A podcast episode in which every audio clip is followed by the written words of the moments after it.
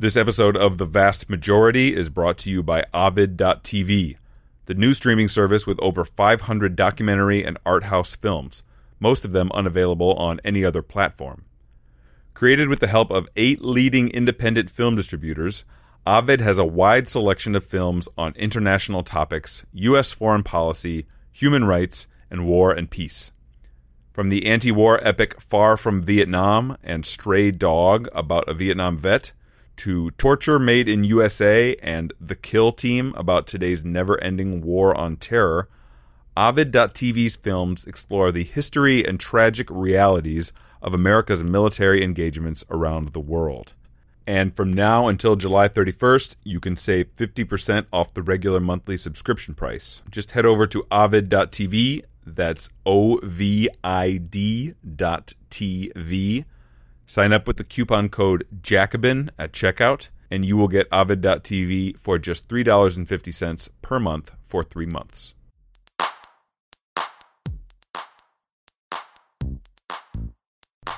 Welcome to the vast majority. I'm Jacobin managing editor Micah Uetricht. The first donation I ever gave to a politician was made in a previous political lifetime. I remember sitting in my apartment watching an ad for Elizabeth Warren's 2012 Senate campaign where she talked about how business owners didn't make anything on their own. They used highways and water infrastructure and public transportation and all kinds of other goods that were built by the public with public money. So it didn't make any sense for business owners to act like they had pulled themselves up by the bootstraps and didn't owe the rest of society anything. I was pretty far to the left of Warren at that point, but because I had never heard any other mainstream politician really talk like that, and a more robust socialist vision was nowhere near the mainstream at that point, I mailed her campaign 20 bucks. So I was a fan of Elizabeth Warren to some degree, and still count myself at least appreciative of her but things have definitely changed. Bernie Sanders has upended the political common sense of the country and changed what's politically possible in America.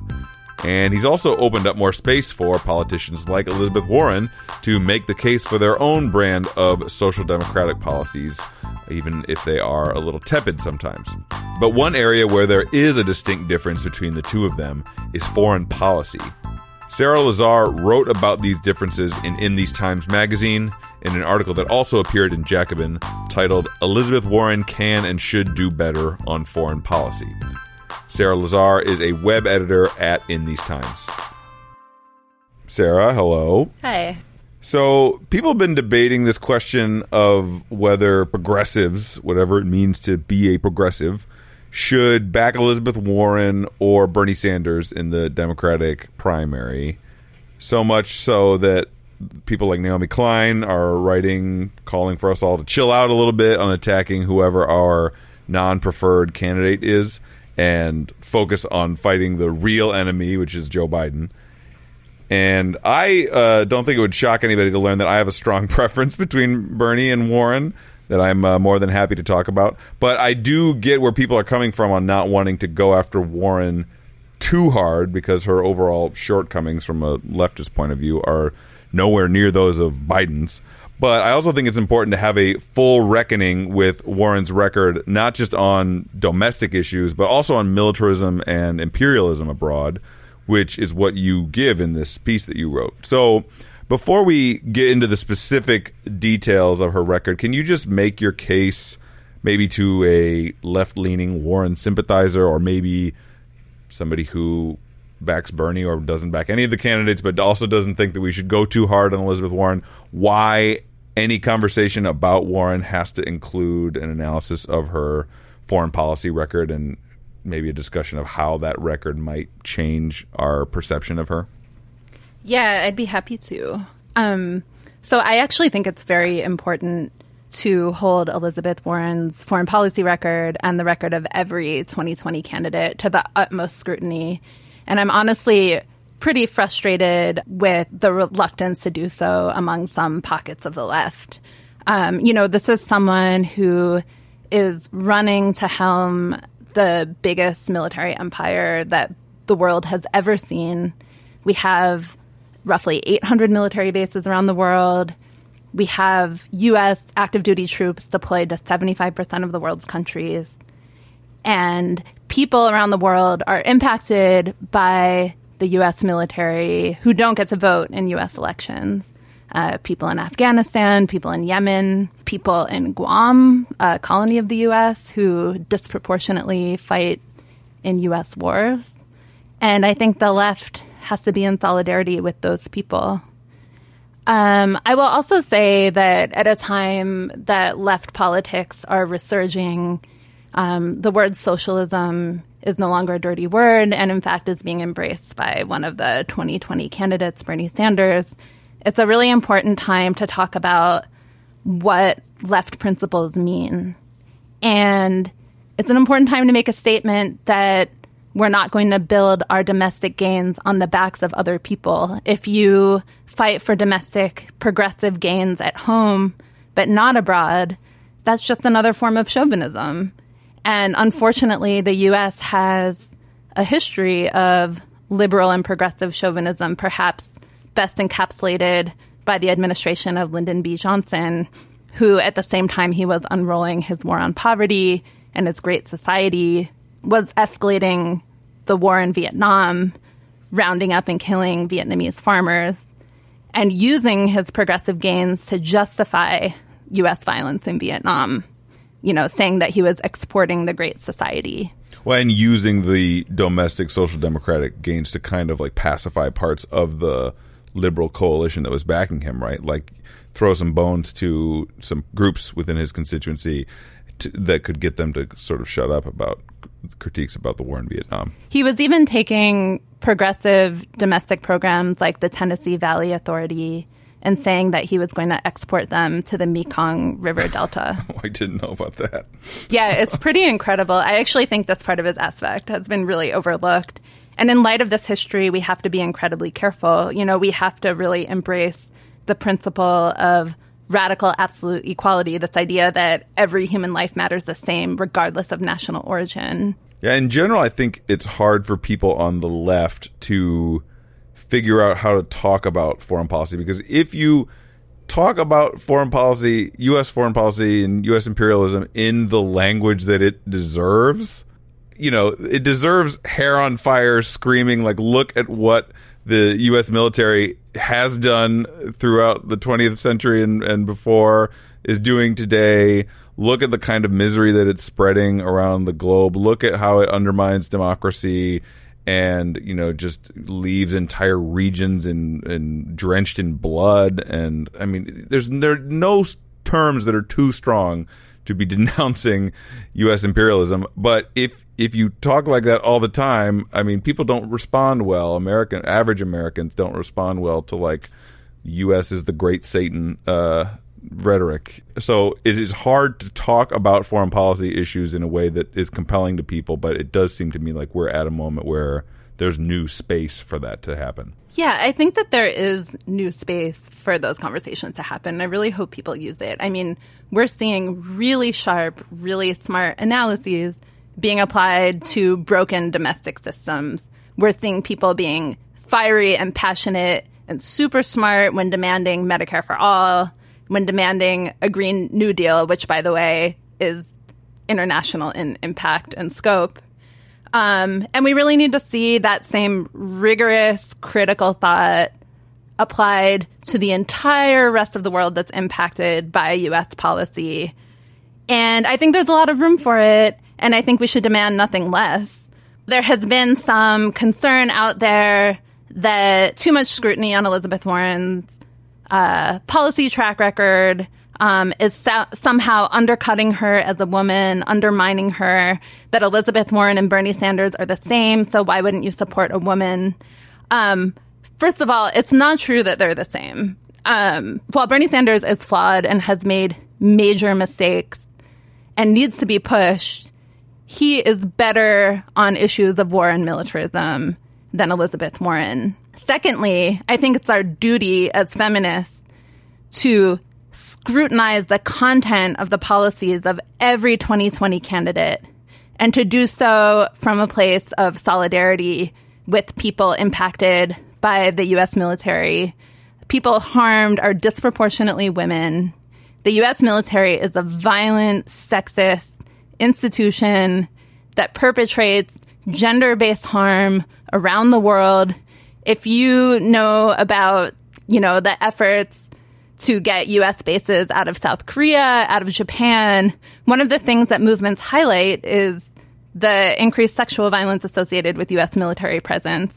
So I really think it's our duty to find a way to talk about these things and find a way to encourage lawmakers to bring the fire and passion that they have for a progressive domestic agenda to the sphere of international politics. And one of the reasons why this is so important is because foreign policy is the area where presidents have the most power to act without Congress. So that's the backdrop to this discussion. Um, you write in the piece that once Warren's foreign policy record is scrutinized, her status as a progressive champion starts to wither.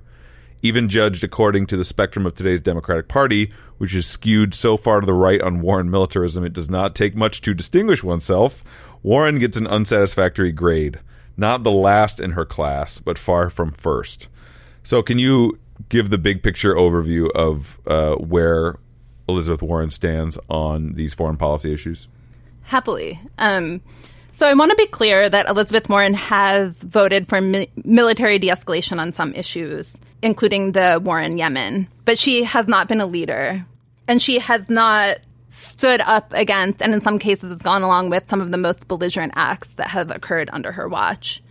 Um, she vocalized her support for sanctions on Venezuela as recently as February she approved a new round of sanctions against Iran, North Korea, and Russia that were bundled together. She cheerleaded the 2014 Israeli war in Gaza. Uh, she sounded a lot like Netanyahu, really echoing his talking points. Um, and then she backed the 2018 uh, NDAA, the big war budget bill, while Sanders didn't. Um, yet both of them voted against it in 2019. So before we go too much into these specific cases, you how how would you characterize her? I mean, you sort of say it in that section that I just read from about how she's not the worst in the party, but she's certainly not leading. I mean, is she just sort of like a, a typical Democrat when it comes to foreign policy and, and U.S. intervention around the world, or how would you characterize uh, what her stance is? So I would put her ever so slightly left of center while doing some things that are unforgivable. Um, the thing that's really hard for me is that um, it takes so little to distinguish yourself on foreign policy, and the bar is so low that it would be so easy for her to do better. But she isn't doing better. I also want to be clear that while Sanders is better than her, he could also be pushed quite a bit um, he has done made some major mistakes in his life as well. You know, in my piece, I sort of look at where he measures up compared to Warren, but he also has this whole history before Warren was in the Senate. And just one of the things I want to point to is that he voted in favor of the 2001 authorization for use of military force, which was used to justify not only the war in Afghanistan, but has actually been invoked to justify multiple other U.S. wars of aggression since. Um, Why aren't they talking about using that as justification for invading Iran now? Yeah, yeah. Pompeo is saying that the U.S. supposedly has the authority to use it, and there's a new effort in Congress to repeal the authorization for use of military force. So, in summary, Elizabeth Warren you said slightly better than the middle of the pack, but also doing some real unforgivable shit. yeah, and when I say she's slightly better than the middle of the pack, the middle of the pack is really bad right now. Um, the well, mi- always has been, right? Yeah, but but she's sort of gone along with some of the Trump era um, warmongering of the Democratic Party. So even though Elizabeth Warren says that she is a big supporter of the Iran nuclear deal, and in fact it was one of the lawmakers who came out early in support of it, um, she voted in favor of those new sanctions, even as John Kerry, who's by no means a peace activist, was warning that it threatened to undo the nuclear deal in Iran. And now we're seeing Trump announce a new round of sanctions. And unfortunately, when you when Democrats universally vote for stuff like that, it sets the stage for Trump to do what he did. And so on that 2017 bill, every single person who caucuses with the Democrats in the House and Senate voted in favor, except Bernie Sanders, at the time an independent who caucuses with the Democrats. He was the only person to vote no. And to be fair, he said that he voted no because he was against the Iran sanctions, but he did say he supported sanctions against Russia and North Korea, which I think is a mistake. But nonetheless, he was the sole no vote. And I think that that's important. So, can you talk about some of these other specific examples? In the piece, you go through country by country Warren's record. Um, let's start with Venezuela. Uh, things have calmed down in Venezuela as opposed to where they were even just a few weeks ago. Um, but what is her record on Venezuela? So we actually thought her move rightward a bit as the crisis boiled. In January, she told the Huffington Post that she opposes sanctions on Venezuela and opposed intervention. Um, but on February 21st, she told Pod Save America, the podcast, um, that she actually supports economic sanctions. And I can just read you the quote. It says, I support economic sanctions, but now we're going to start. We've got to turn the dial some here. We have to offer humanitarian help at the same time. We've got to turn the dial and offer humanitarian help at the same time. That's a that's a you know it takes a sort of uh, I, I, would like to see both of those things happen at the same time, like crank up the pressure on Venezuela in ways that assumedly include things like sanctions, which result in humanitarian disaster, right? Yeah, I mean, th- there have been very few studies of the humanitarian toll in terms of deaths due to Venezuelan sanctions, but um, CEPR actually released a study pretty recently that found that according to their estimates, between 2017 and 2018, 40,000 people died as a result of U.S. sanctions. So I just want to be clear that sanctions are a very brutal and violent form of economic warfare. And um, I, I, was very disturbed to see her change her tune. Um, so I will say, to her credit, um, she did finally sign on as a co-sponsor of a Senate resolution to prohibit unauthorized military force. This actually happened um, since the article came out. It happened as recently as June 3rd. Um, but Bernie signed on March 25th. So he signed on a lot earlier than her. And he signed on when the crisis was still acute. And you've made that point several times about the timing of when Warren versus Bernie or others are signing on to these things. And that timing really matters because it's a question of whether or not you're leading the the charge against the attempt to go to war, right? Or whether you're sort of like licking your finger, putting in the air, seeing where the wind is, and then once you decide that it is safe, then you're willing to come out against it. And the democratic, uh, you know, habit of of doing that over and over on foreign policy issues, especially, seems like it's what paved the way for the bellicosity of the Trumps and the John Boltons of the world to just like they don't have a real opposition to what they're trying to do in these countries from the Democratic Party. The Democratic Party is not a real opposition party to their imperialist agenda in these countries. So they're just sort of like basically, you know, rolling out the red carpet or at least looking the other way while the just, you know, insane uh, warmongers of the world are are you know, licking their chops looking at a country like Venezuela or Iran, right? Yeah. Yeah and it's very important to pay, pay close attention to who does what when. I mean, you know, just to give a totally different example, one of the important things about Biden and sort of his support for the 2003 U.S. invasion of Iraq, it wasn't just that he voted in favor of it, it's that he led the charge. So the question we should really be asking is who's sticking their neck out? Is it for good or for bad? What are they signaling to other Democrats that it's acceptable to do or not do?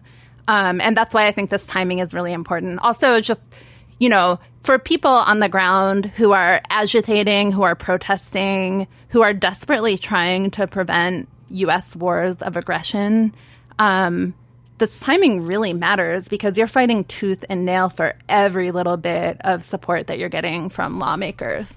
Well, and as we know, the conditions in places like Venezuela or Iran are changing by the day. The what the U.S. is saying, what the U.S. is doing about these conflicts, and even um, the matter of a couple hours can really matter for what the Trump administration feels like it can get away with. Right? I mean, you know, in the more recent actions around this explosion of a, on a on a tanker in the Gulf of Oman. Like I don't know about you, but during that period, I was like, we could be going to war at any moment with Iran. Right. That's clearly what they're trying to accomplish here. So um, we should be paying very close attention to uh, that timing, and that really matters for how we should assess these uh, figures on their foreign policy stances. We're bringing up Iran now, so why don't we talk about her record on Iran? Uh, you write about it in the piece, and there's obviously been quite a bit that's happened since you wrote about it. But give us the the overview of uh,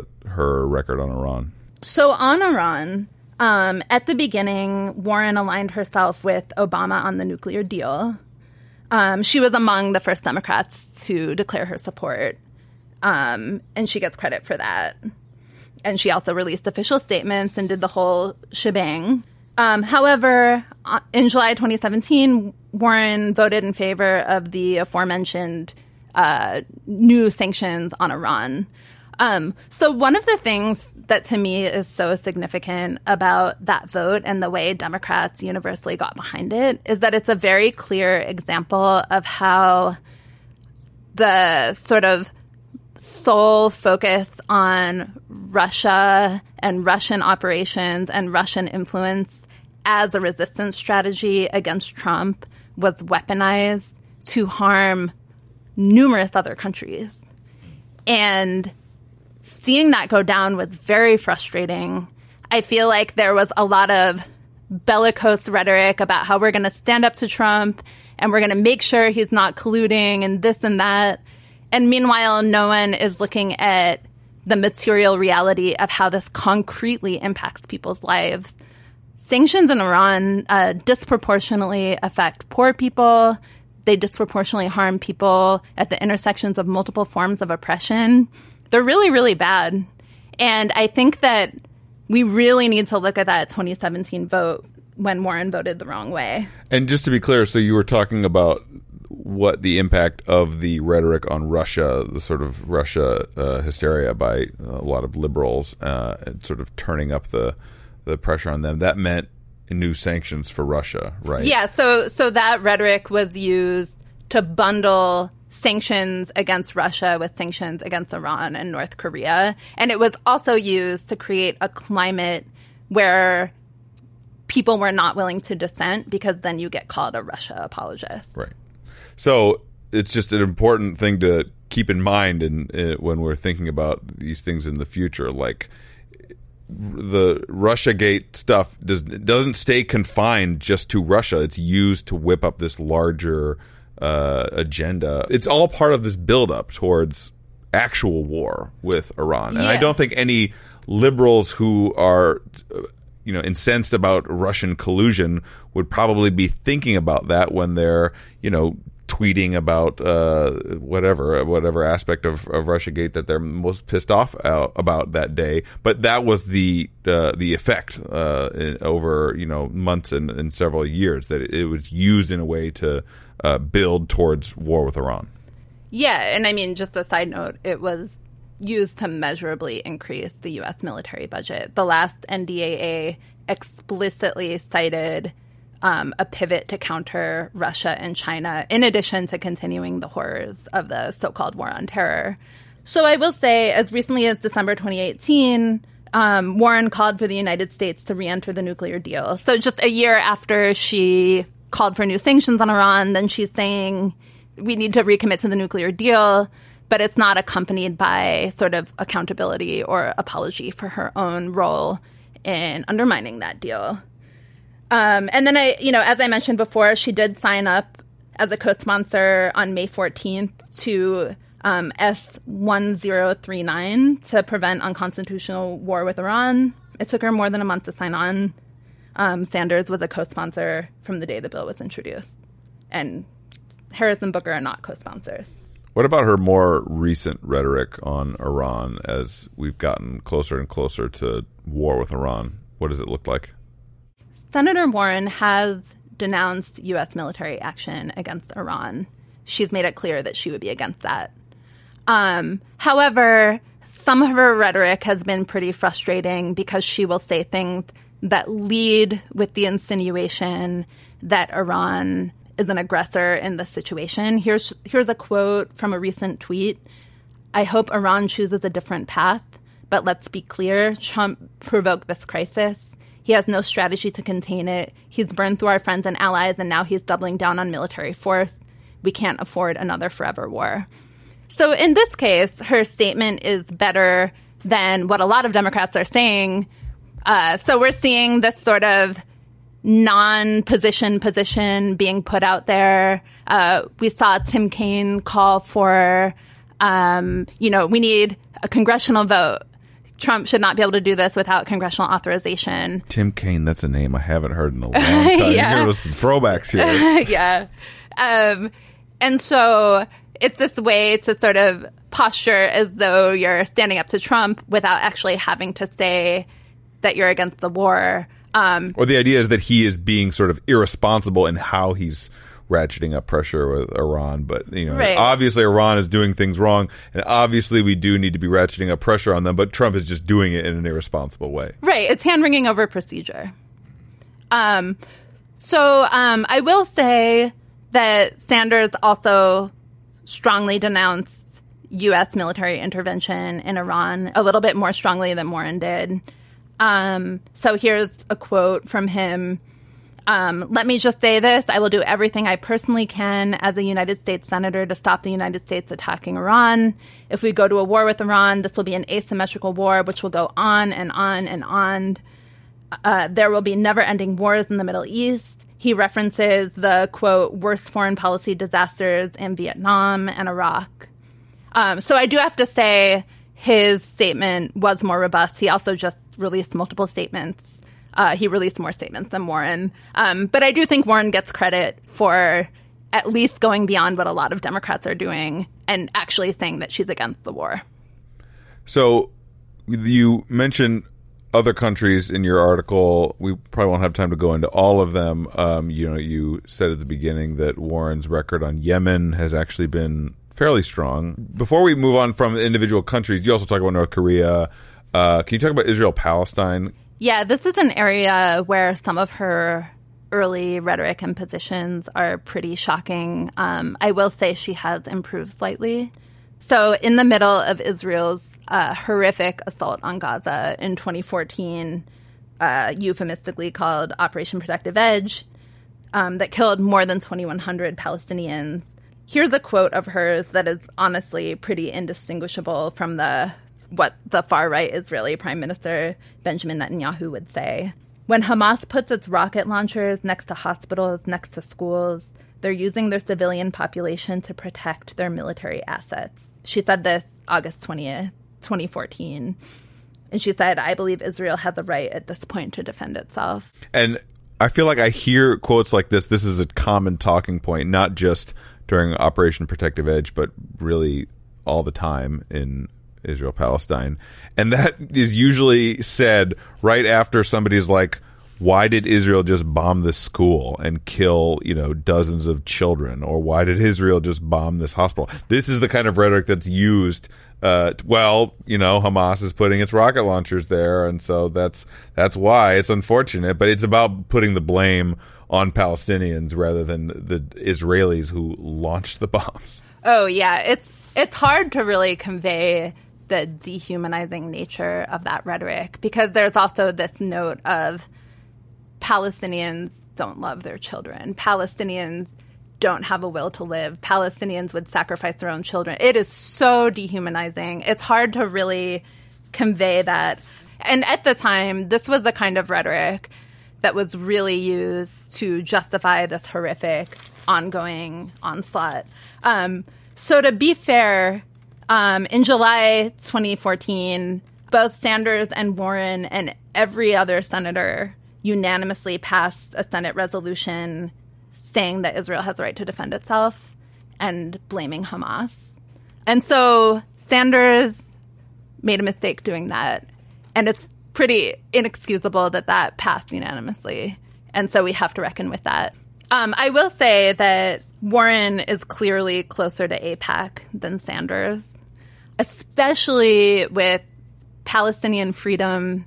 It takes so little to distinguish yourself. The bar is set so low. Um, but the last 2016 election cycle was really interesting to see Bernie Sanders skip the AIPAC conference, give a speech instead, say that Palestinians have human rights that should be respected, um, and to say that Israel used disproportionate force in Gaza in 2014. Like I said, that is the bare minimum of what we should ask. And so I'm reluctant to give him too much credit for that. That's, low bar. that said, that said, that was a defiance of the political establishment, which is skewed so far right that just saying Palestinians have human rights in 2016 was considered way out of bounds.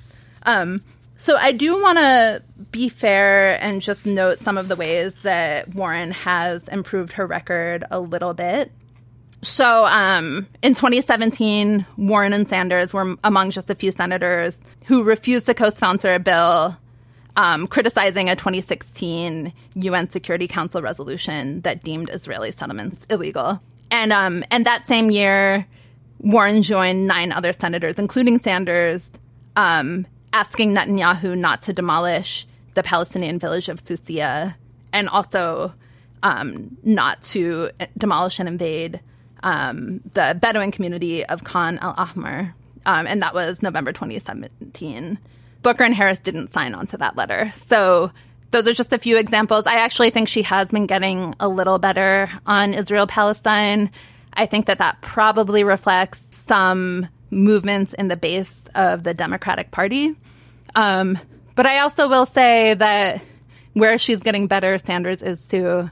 And there, she's not better than him, and she's done things that are pretty inexcusable.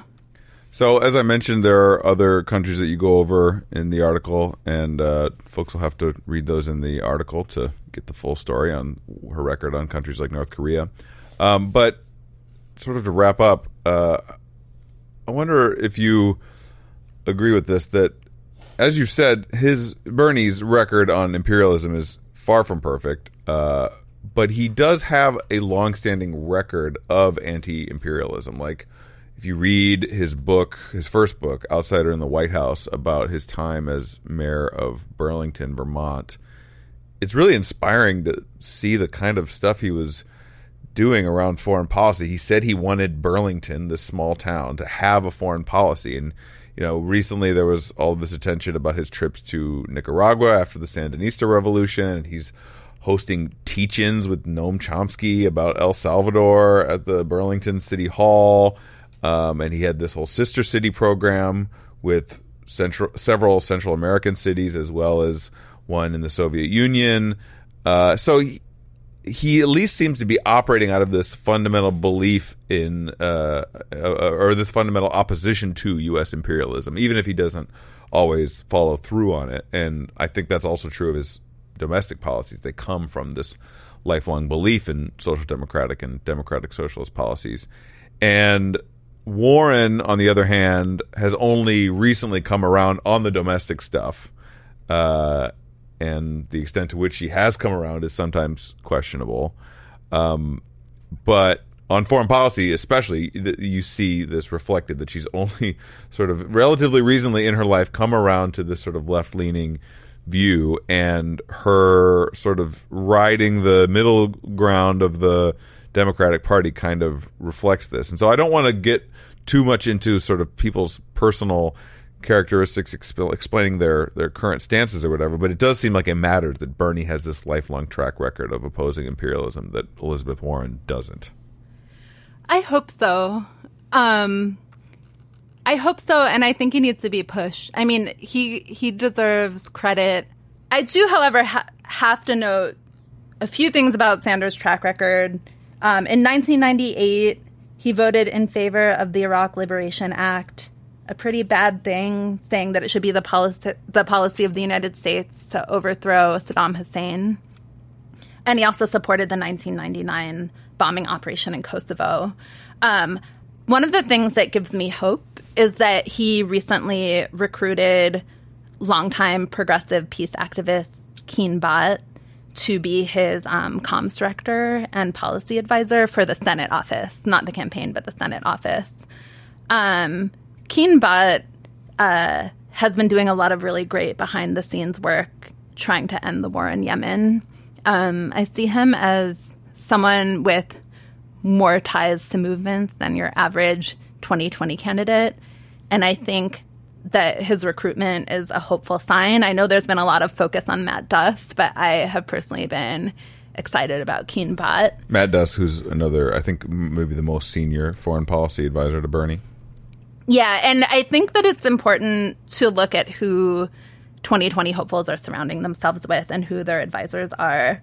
Um, so, just a quick look at Warren's foreign policy advisors. Um, there's Sasha Baker. Um, Sasha Baker comes out of the Defense Department, and then there's um, Ganesh Sitaraman. Um, he is a senior fellow at the Center for American Progress, um, which has uh, done a lot of bad things foreign policy wise. Just two things I'll mention is they have argued in favor of confrontation with Iran, and they've also ar- argued in favor of um, a U.S. U.S. military bombing of the Syrian government. And so, I, you know, just sort of comparing and contrasting who these candidates are surrounding themselves with is meaningful. Um, but everyone has to be pushed to do better. Sarah, thank you so much. Yeah, thank you so much for having me. The vast majority is produced by Sarah Hurd at Studio 10 in Chicago. You can subscribe to the vast majority and to all the Jacobin Radio podcasts on iTunes or Stitcher, and you can always read us at jacobinmag.com.